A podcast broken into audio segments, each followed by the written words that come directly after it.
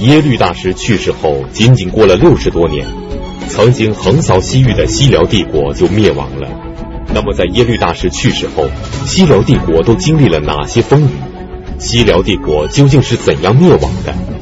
中国现在的五十六个民族当中，并没有契丹族。那么，西辽亡国之后，这个曾经创造了辉煌文明的契丹民族，到底去哪里了呢？请继续收看北京海淀教师进修学校高级教师袁土飞讲述《塞北三朝之辽》第二十三集《帝国末日》。这个上一讲呢，我们讲到公元一一四三年，西辽康国十年，耶律大石带着无尽的余恨，闭上了双眼。呃，他呢就是西辽的第一代皇帝，德宗皇帝。耶律大石归天驾崩以后呢，因为他的儿子年幼，所以他遗命让皇后萧塔布烟摄政。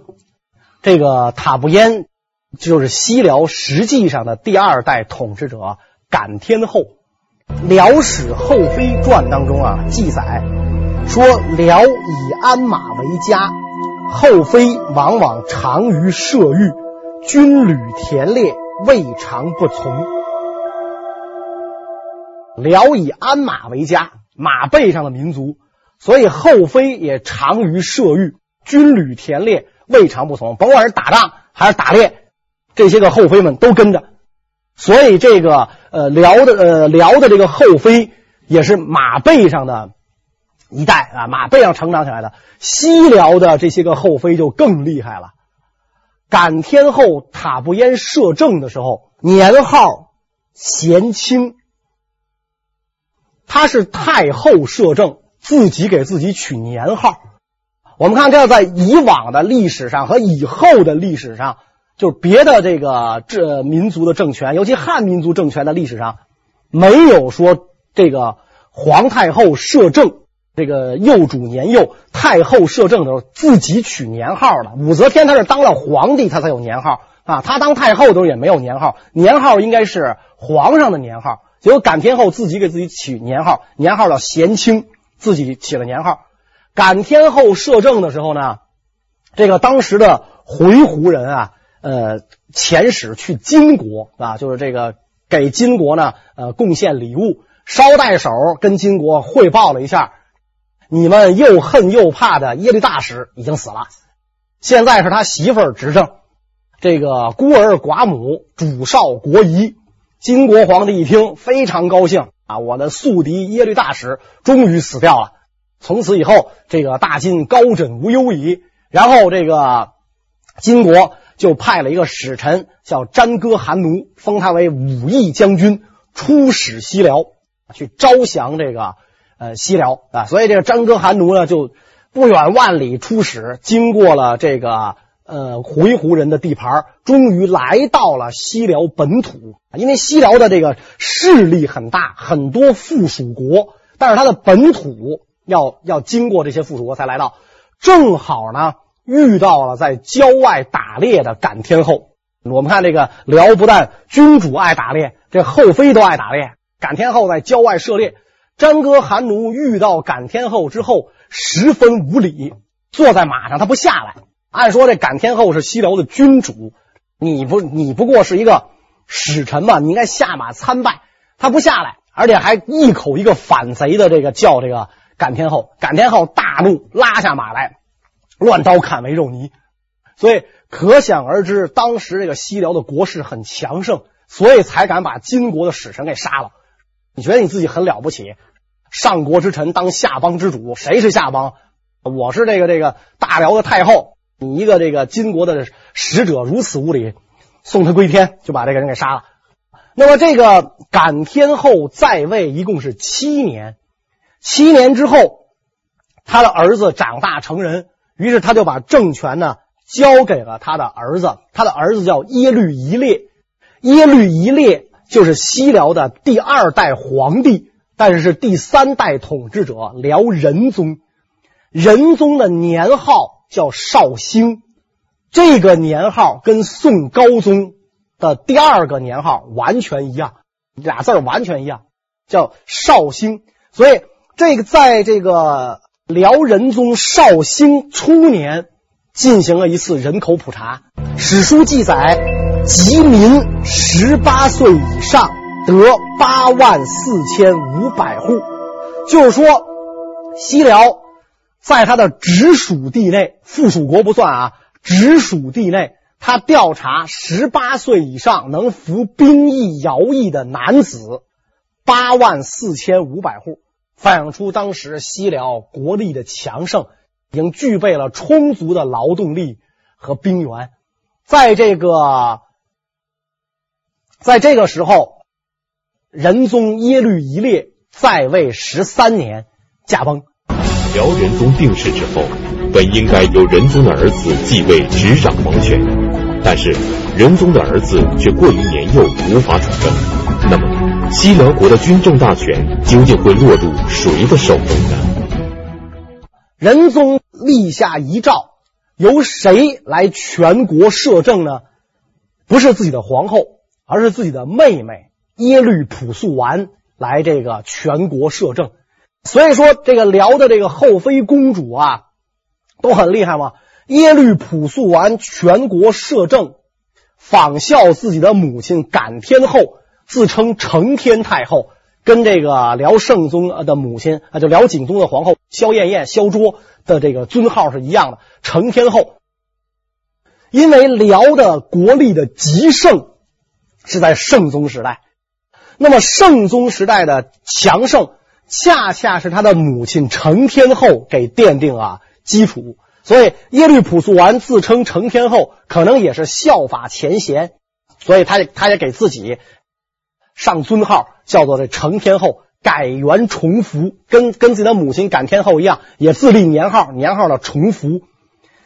可惜的是，辽帝国成也成天，败也成天，恰恰这个西辽帝国由盛转衰，就是在这个成天后时期。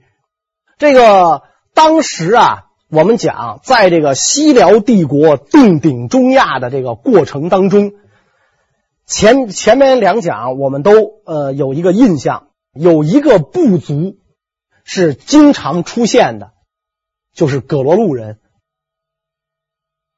时而归降，时而反叛，今天招秦，明天穆楚。所以他经常会会出现这种情况，而且这个葛罗路人呢，他作为这个游牧民族，居无定所，随身就携带着武器，所以这个西辽统治者认为，葛罗路人是个隐患，是个这个心腹大患，所以西辽统治者就希望把葛罗路人除去。当然，这个西辽统治者呢，并不希望自己动手除去葛罗路人，怎么办呢？他就让花剌子模，花剌子模不是他的附属国吗？除去这个葛罗路人，所以这个花剌子模呢，就跟葛罗路人就开战。跟葛罗路人开战之后，花剌子模不敌葛罗路人，葛罗路人当时可能是因为这个这个游牧民族的这种骁勇未退去嘛。比较比较善战啊，所以花剌子模不是葛罗路人的对手，因此花剌子模就向这个辽啊，向这个西辽求援。那么在他向西辽求援的这个时候，这个西辽为了进一步的控制花剌子模，就把这个，因为花剌子模每年除了要交纳三万金底纳尔，还要派人到西辽来做人质，所以这个时候呢，耶律朴素完就派自己的丈夫率兵。把花剌子模送来的人质护送回去，做花剌子模的杀。所以在这个时候，葛罗路人起兵，西辽呢又派人护送花剌子模杀归国，所以当时的政局就比较动荡。在政局动荡的这种情况下，耶律朴素完作为这个统治者，因私废公。干了一件很不地道的事情，什么事儿他干的很不地道呢？就是这个耶律朴素完啊，跟自己的小叔子私通。你跟小叔子私通，再说点说点这个这个就不太不太好听的话，你隐蔽点也就完了。毕竟你是一国之主，大家也就是就是一一个可能性，就是这也不也不知道，知道了也不敢说。结果呢，他这个可能不满足于做这露水夫妻，啊他想长久起来，先是把驸马降为东平王啊，人明明是驸马嘛，降了啊，降为东平王，然后又把驸马给害死了，这一下事儿闹大了。这个他驸马的父亲，就就是他的公公了啊，就是耶律普斯王的公公了，是辽国的，是西辽的开国元勋，我们前面提到的六院司大王萧窝里拉。所以萧窝里拉可能比较长寿，这个时候还健在，萧窝里拉一下就急了。这个萧窝里拉带兵入宫，射死了耶律普素完和这个跟耶律普素完私通的耶律普素完的小叔子。这个也不太不太明白。要说这俩人都是自个儿的儿子，你已经死了一个儿子了，那那就将错就错就完了。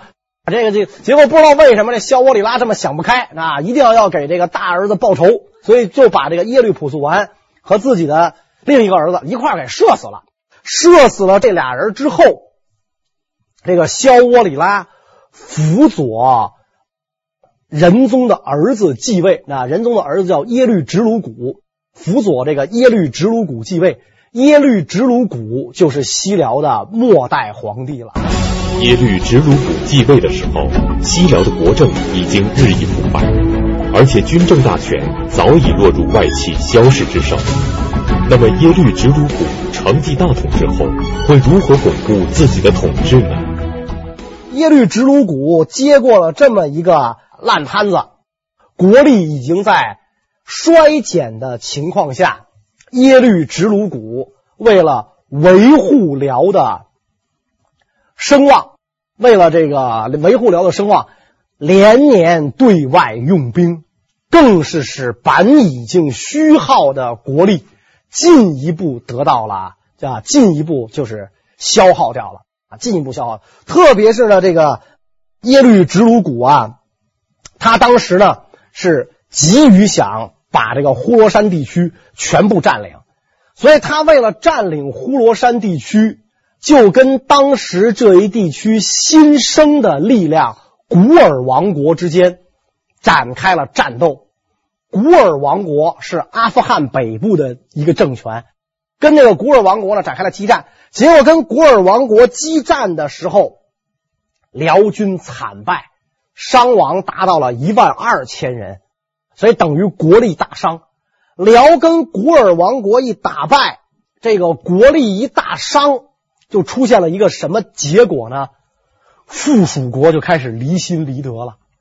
原来你国力强盛，我不得不听从于你，现在你也能被别人打败，所以这些个附属国啊就开始离心离德。有的附属国就甚至开始停止向西辽进贡，就开始停止向西辽。你比如花剌子模，每年三万金迪纳尔不给了，开始停止了对西辽进贡。不但这个这个花剌子模停止了对这个西辽的进贡之后，这个西辽的这个皇帝很生气啊，就耶律直鲁古很生气啊，就派遣使臣到这个花剌子模的宫廷去责问花剌子模的沙，当时叫摩科莫。摩科莫沙，他知道凭着自己的国力还不足以跟西辽公开翻脸，西辽百足之虫，死而不僵啊！何况那会儿也看不出来，还还看不出来要死，他只是就说英雄迟暮吧。凭着我们的国力还不足以跟西辽闹翻脸，这个西辽虽弱，治我有余啊！所以怎么办呢？摩诃莫沙呀，吓得就没敢见这个西辽使臣，让自个儿的妈去见西辽使臣啊，让自己的母后去见。啊，母后甜言蜜语的比较会说，就就跟那个西辽的使臣认错啊，我们错了，该给的这个呃贡赋我们给啊，我们加倍给加加力气给，但是我有一个条件，什么条件呢？你帮着我去打古尔王国，你帮我去打古尔王国，为什么呢？因为古尔王国呀，他也让我纳贡。你说我是给你还是给他？他新新兴的强国，他打我，所以我现在没有办法。你能不能帮我去打古尔王国？那么这个辽是拿了人家的手软，还是吃了人家嘴短？咱就没想明白啊，不不明白怎么回事。他果然就出兵去攻打古尔王国，而且派去打古尔王国的大将，就是当年打败仗的那个大将，又来了。你当年把我打败，我又来了。这一次的这个西辽，可以讲是倾尽国力跟古尔王国激战。果然把古尔王国打败了啊！因为古尔王国毕竟是一个新兴政权嘛，不是西辽的对手。可是，一仗下来，西辽的国力啊，几乎也就耗尽了。鹬蚌相争，渔翁得利，花剌子模趁机发展壮大，等于这个西辽为他人做嫁衣裳，给给人家这火中取栗去了。所以花剌子模趁机壮大。西辽打完了这个古尔王国之后，就跟那个花剌子模要钱。你帮我，我我帮你打的仗，我现在伤亡这么大，这个我我的需消耗需要补充。花剌子模不但不给西辽补充，还出兵进攻西辽。你打的活该，谁让你打的？所以这个翻脸了。花剌子模公开翻脸了，还出兵进攻西辽，大败西辽军队，俘虏了这个西辽的大将塔阳谷啊，就是两次跟古尔王国激战，那等于是你的救命恩人啊。那虽然他第一次打败了，第二次他打赢了，两次都是塔阳谷去打的嘛。结果塔阳谷跟花剌子模打战被俘了，西辽就丧失了对河中地区的控制。这个河中地区的这个控制一被丧失啊，回鹘高昌王国。杀死了西辽的少监，投奔了蒙古，成为了这个新兴的蒙古政权的附庸。也就是说，到这个时候，西辽已经是两面受敌，东西两面的附属国都不存在了，国势已经是衰落到了顶点。西辽的国势已经衰落了，可是偏偏在这个关键时刻，耶律直鲁古好心收留了一个人。没想到却是引狼入室，直接导致了西辽的灭亡。那么，这究竟是怎么回事呢？在这个时候，给西辽致命一击的打击到了。成吉思汗在统一蒙古的过程当中，打败了乃蛮部，乃蛮部的太阳汗败亡，太阳汗的儿子，也就是乃蛮部的王子屈出律。走投无路，投奔了西辽。耶律直鲁古看到这个屈出律穷促来投，动了恻隐之心，接待了屈出律，而且呢，还把自己的女儿嫁给了他。那等于这个屈出律呢，就成了这个西辽的驸马爷。耶律直鲁古的这种所作所为，无异于引狼入室。你对屈出律了解不了解？不了解，你就敢收留他？这是一只喂不饱的白眼狼，即便屈出律真孝顺你的话，他和你，你收留了他，就为自己树立了一个最大的强敌，就是蒙古，对吧？你收留他，等于就被这个就就就把蒙古给招来了。蒙古打败了乃蛮部，四处撒网逮着屈出律呢。你这个时候你敢收留他？所以史书上记载啊，耶律直鲁古啊，他出去打猎，时秋出猎。乃蛮王屈出律以伏兵八千擒之，而据其位，遂袭辽衣冠，尊直鲁古为太上皇，皇后为皇太后，朝夕问起居，以示忠焉。直鲁古死，辽绝。屈出律不但不对这耶律直鲁古感恩戴德，相反，他篡夺了西辽的王位，他利用这个。直鲁古打猎的这个机会，在直鲁古打猎的必经之路上埋下伏兵八千，一下就把这个直鲁古就给抓了。抓了之后，他尊直鲁古为太上皇，皇后为皇太后，朝夕问起居啊，假惺惺的。您今天心情愉快吗？你说他能愉快吗？是吧？你给他软禁起来，他能愉快吗？所以两年后，耶律直鲁古忧愤而死，屈出律就这个。当了这个西辽的皇帝，国号没有改，但是里边的这个内壳都已经完全变了啊！等于这个等于这个契丹民族耶律氏的统治到此就算是终结了啊！这个这个国号还叫西辽，皇帝已经换成了乃蛮人，换成了屈出律。如果你屈出律在这儿好好干，继续经营，也不是不可以的。问题是屈出律一来啊，倒行逆施，把这个西辽搞得是民怨沸腾啊！倒行逆施到什么程度？我们知道。要想在这个地方坐稳，必须要尊重伊斯兰教，尊重他的宗教信仰和风俗习惯。耶律大石和这个呃呃以后的历任统治者这一点都做得很好。耶律大石本人明显是个佛教徒啊，因为辽朝皇帝都是信佛的，都是奉佛的，所以这个呃耶律大石是个佛教徒，但是他对于这个伊斯兰教非常尊重。他一再写信告诫自己的臣下，也要尊重伊斯兰教。每年到这个伊斯兰教的节日，他都要这个要用伊斯兰的方式向他的子民就表示庆贺啊，或者表示祝贺。结果这个屈出律一来，把这一切就全都给变了。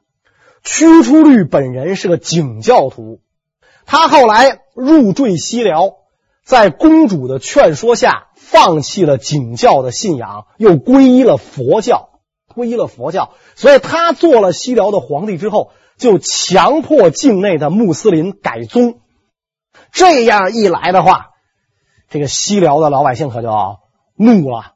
这个这个可可以讲，这个这个就是烽烟遍地啊！大家盼星星盼月亮的盼着解放者早点到来，赶走这个。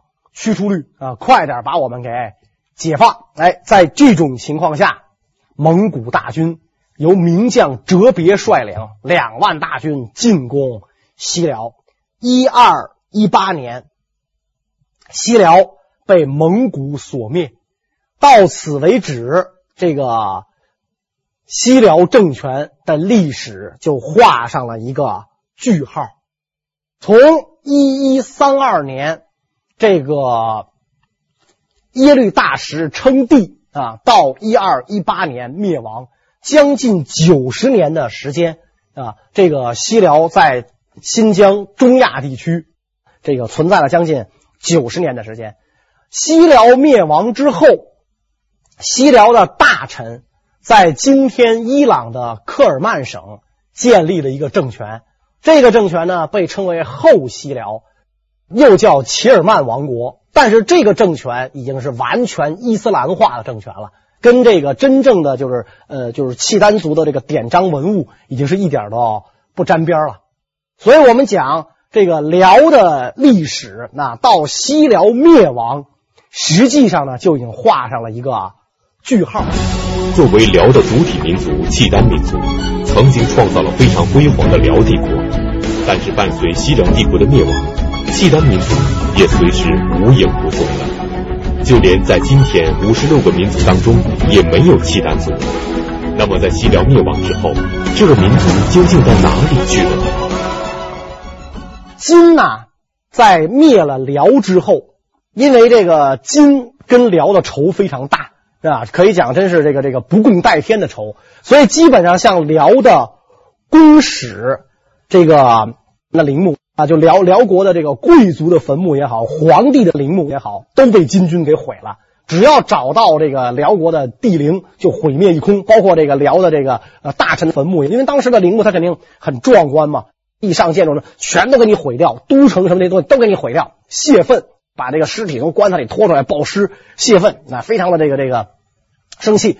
征服了这个辽之后，金作为统治民族啊，金作为统治民族。一开始把这个契丹人编入金的社会组织当中，可是并没有把这个契丹人打散。就金的社会组织就是蒙安谋克，蒙安就是千户，谋克就是百户，所以他把这个呃契丹人也编成了这个蒙安谋克，那也这么编蒙蒙安谋克。结果他这个一这么一编，他在这个金的统治下。呃，契丹人由原来的统治民族、主体民族，就变成了被统治阶级。金对这个契丹人是很防范的，而且很敌视的。他不允许契丹人拥有自己的旧姓啊！你原来不是姓耶律、姓萧吗？现在改了，耶律氏改成伊拉氏，萧氏改成石抹氏。所以你以后你是耶律氏的人，你不许说自己姓耶律，你姓什么？你姓伊拉。你姓萧氏的，萧氏改成石抹。所以我们看这个金朝，其实有好多这个名臣，什么石抹明安啦、石抹狗狗啦，他原来都是这个契丹人。他他是契丹人，这石抹氏就是原来的萧氏。等这个呃金世宗在位的时候，就把这个契丹的民族啊就打散了。原来契丹的蒙安谋克，现在就把他打散。打散之后，让他跟女真也好，跟汉也好，跟其他民族也好混居。所以这样一来的结果，就是很多契丹人可能就融入到了其他民族当中。啊，就很多契丹人呢，就融入到了其他民族当中。所以，当后来蒙古成吉思汗崛起于漠北，成吉思汗兴起之后，对金发动了猛烈的进攻。成吉思汗一打金，很多这个契丹人揭竿而起，想恢复故国，配合这个呃蒙古人啊，跟金作战，一度在今天的中国东北。建立了东辽和后辽政权，当然这两个政权的寿命都是昙花一现，很短暂，一两年、两三年，那就全就全完了。东辽和后辽政权，然后这个契丹人呢，有一部分人就恢复了自己的旧姓。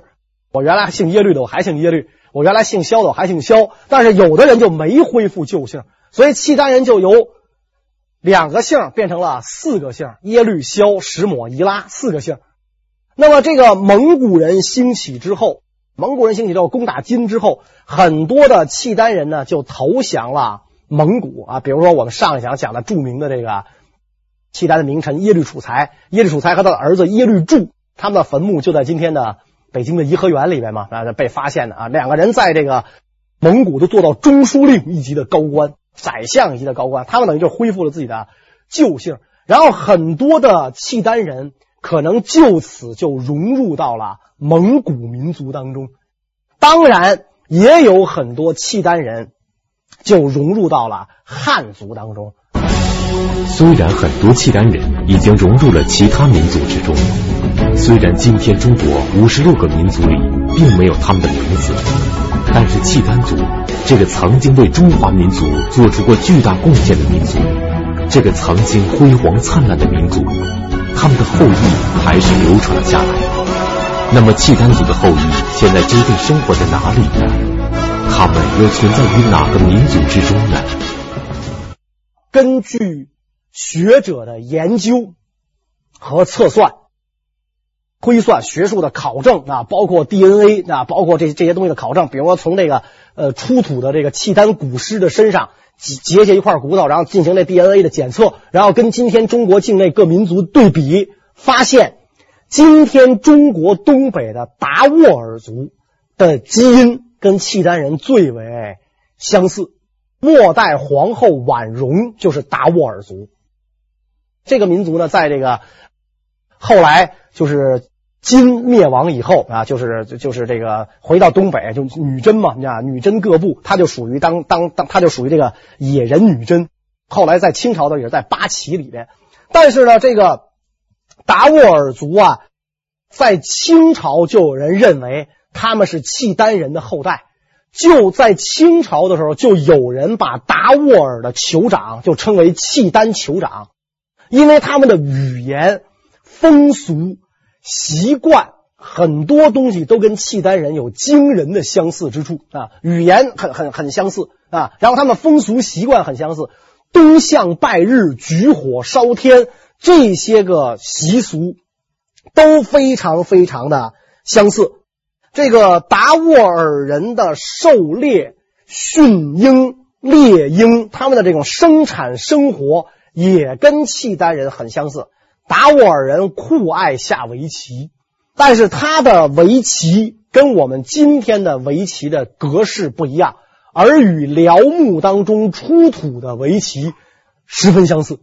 因此，这个学者就认为啊，这个达斡尔人很有可能是契丹人的后代，然后还有一个这个论据是什么呢？就达斡尔人他供奉一尊神，这个神呢叫萨库列尔佛。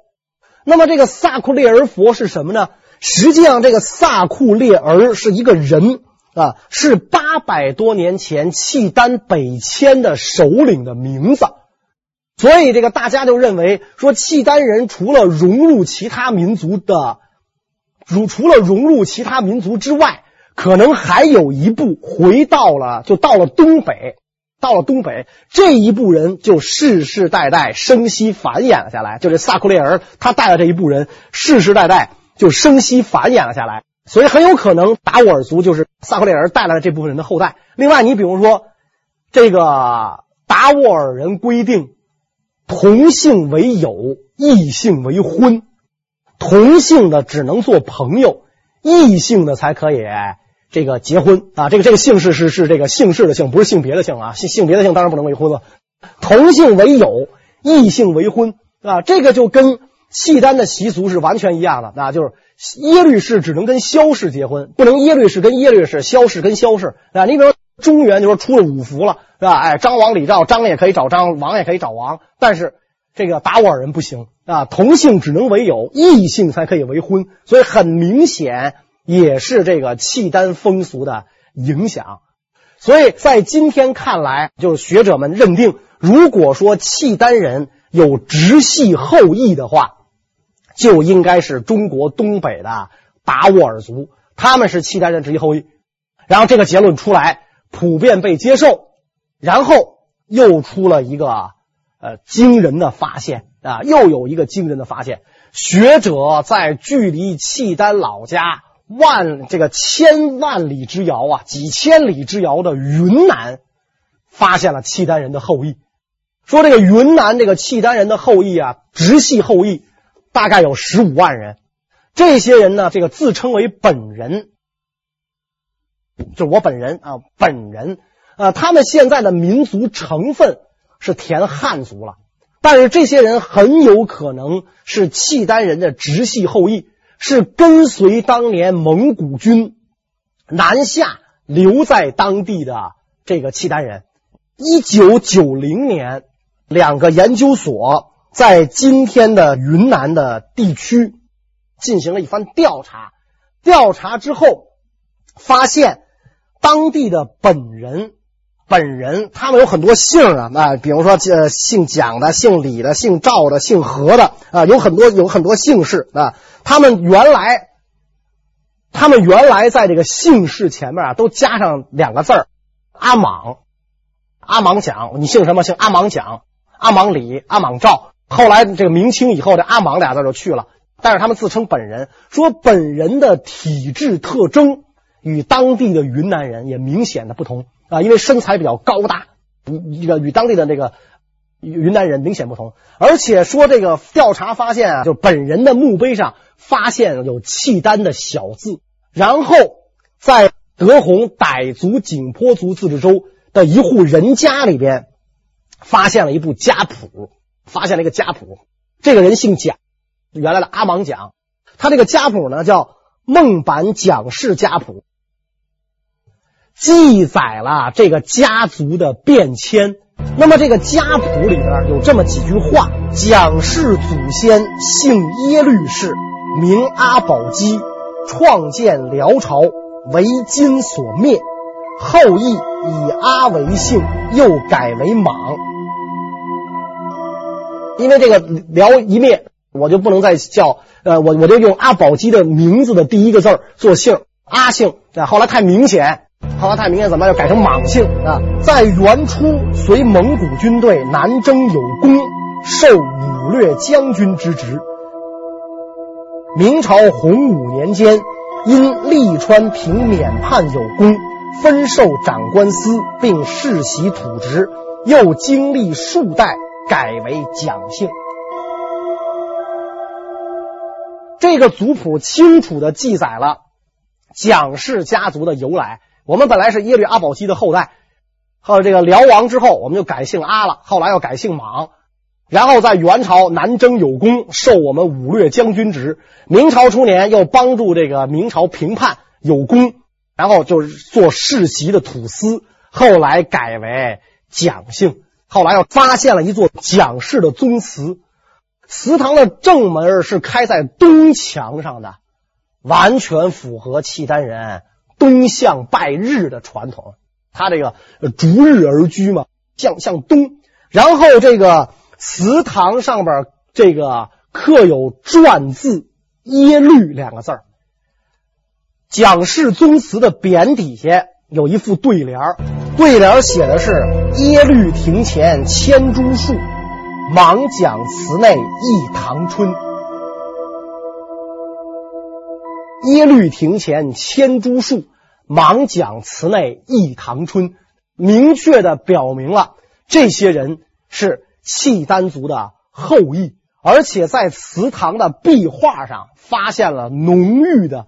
北方草原风格的这种绘画，那个地方是已经到了这个热带亚热带了，绝对不可能有这种草原风风光。那地方的人世世代代在那里定居，可能也都没见过草原，凭想象是不可能描绘的如此生动准确的，一定是他们祖先世世代代传下来的。告诉孩子，当年我们是就住在这个地方，从这个地方来到这儿，他才有可能把这个壁画一代一代的保存下来。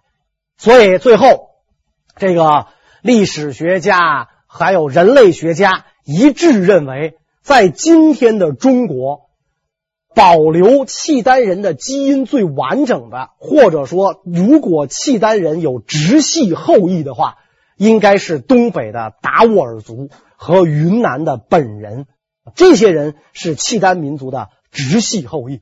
所以，这样的一个这个开创了。二百一十年，算上西辽，将近三百年天下的一个民族，在今天中华五十六个民族之内，还是有后裔流传流传下来的。他们是今天这个中华大家庭、中华民族的一个重要的组成部分。他们的历史毫无意外的是中华民族的历史，是我们中国辉煌灿烂文明的一个重要的组成部分。那么，契丹民族建立的辽就被这个后来女真族建立的金就给灭掉。我们这个呃讲座呢叫做“塞北三朝”，辽到今天为止就已经讲完了。关于灭了辽的金，女真民族建立的金又有哪些精彩绝伦的故事？这个等到下一个系列再讲。谢谢大家。